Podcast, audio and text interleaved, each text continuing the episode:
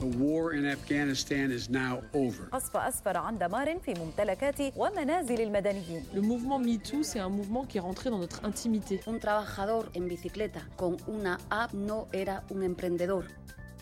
Esteri, il giro del mondo in 24 ore.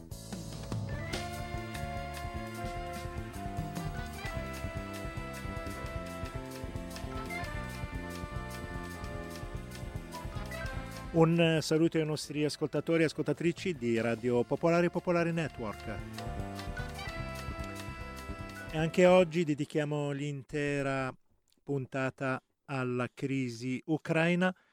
Kiev è sotto attacco russo, Kiev è diventata la città simbolo di questa guerra. La capitale ucraina, come il resto del paese, si sente tradita dal resto del mondo. La comunità internazionale non ha fatto nulla per fermare Putin, la Nato, gli Stati Uniti e l'Unione Europea hanno mandato avanti il presidente Zelensky e poi lo hanno abbandonato. Sappiamo tutto delle ragioni di Putin, delle ambizioni della Nato che vuole espandersi sempre verso est, ma la popolazione ucraina non è mai stata messa al centro delle trattative e oggi paga a caro prezzo queste scelte. E noi iniziamo proprio da Kiev, Claudia Bettiol vive e lavora a Kiev, adesso si, eh, si trova in Italia. Intanto gli abbiamo chiesto eh, quali sono eh, le notizie che eh, può avere dai suoi amici, dai suoi compagni? Allora, la maggior parte della gente che conosco io ha cercato comunque di fuggire da Kiev i giorni scorsi, quando appunto uh, i russi sono entrati nella, nella zona del Donbass e quelli che hanno deciso di restare sono attualmente eh, nei rifugi antiaerei o comunque nascosti in altre zone, cantine o comunque insomma a riparo perché appunto i bombardamenti di stanotte sono stati abbastanza forti. Loro hanno deciso giustamente di seguire le, le istruzioni delle autorità locali, quindi sono diciamo al sicuro la maggior parte di loro.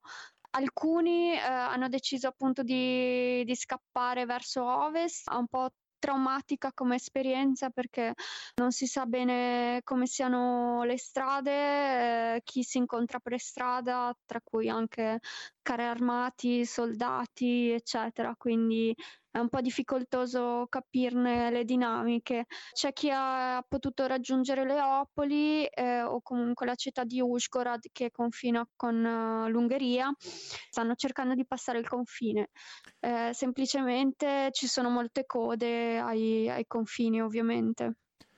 Presidente Zelensky ha detto che sente che è stato abbandonato dai paesi eh, occidentali ha anche invitato eh, Putin a sedersi attorno a un tavolo per eh, discutere. Ieri sera aveva chiamato il presidente francese Macron per chiedergli parlare con Putin per un cessate il fuoco.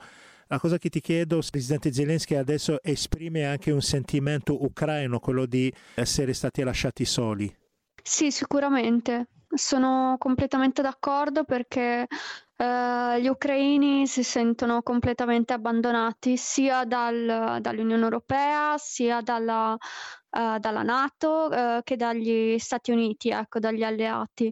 ovviamente mh, mm, non si aspettavano questo abbandono completo, anche se in realtà forse c'era già nell'aria l'idea che nessuno si sarebbe mosso, almeno militarmente, per aiutare l'Ucraina in caso di, di un'invasione simile invasione che sicuramente nessuno avrebbe predetto, non in questi, in questi termini perlomeno, quindi è stata comunque una sorpresa per la scala, per la dimensione che ha avuto questa invasione. Però sì, il sentimento è com- di completo abbandono e ancora adesso eh, gli ucraini comunque pensano che, che, siano soli, sono da soli ad affrontare il nemico e sono da soli soprattutto per combattere non solo per il proprio paese ma per l'Europa. Tutto il mondo guarda verso eh, Kiev in questo momento. Eh, tu ce la puoi raccontare che cosa c'è eh, di Kiev di particolare? Kiev ha una realtà mm, molto versatile, è cambiata moltissimo negli ultimi anni, dagli anni 2000 ha avuto trasformazioni continue. È una città che ospita uh, tante, un, un livello multiculturale molto ampio, molto vasto.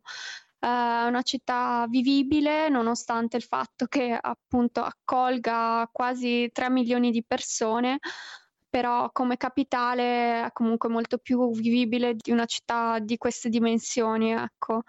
È, molto diversa uh, sia architettonicamente parlando che culturalmente parlando, nel senso che offre di tutto di più. Uh, è molto aperta, uh, aperta all'altro e è molto più europea di quella di quello che si può pensare, ecco. A livello culturale, quindi a livello artistico anche, eh, c'è molto movimento, nel senso ci sono molti giovani, molti artisti giovani appunto che si stanno facendo conoscere, molti gruppi eh, che partecipano alla, alla, vita locale, ad alimentare anche questa cultura artistica, insomma, è molto, molto variegata, vengono da tutta l'Ucraina in realtà, non solo da Kiev, scelgono Kiev perché ovviamente è una città grossa che permette di, di farsi conoscere in maniera più ampia, ecco.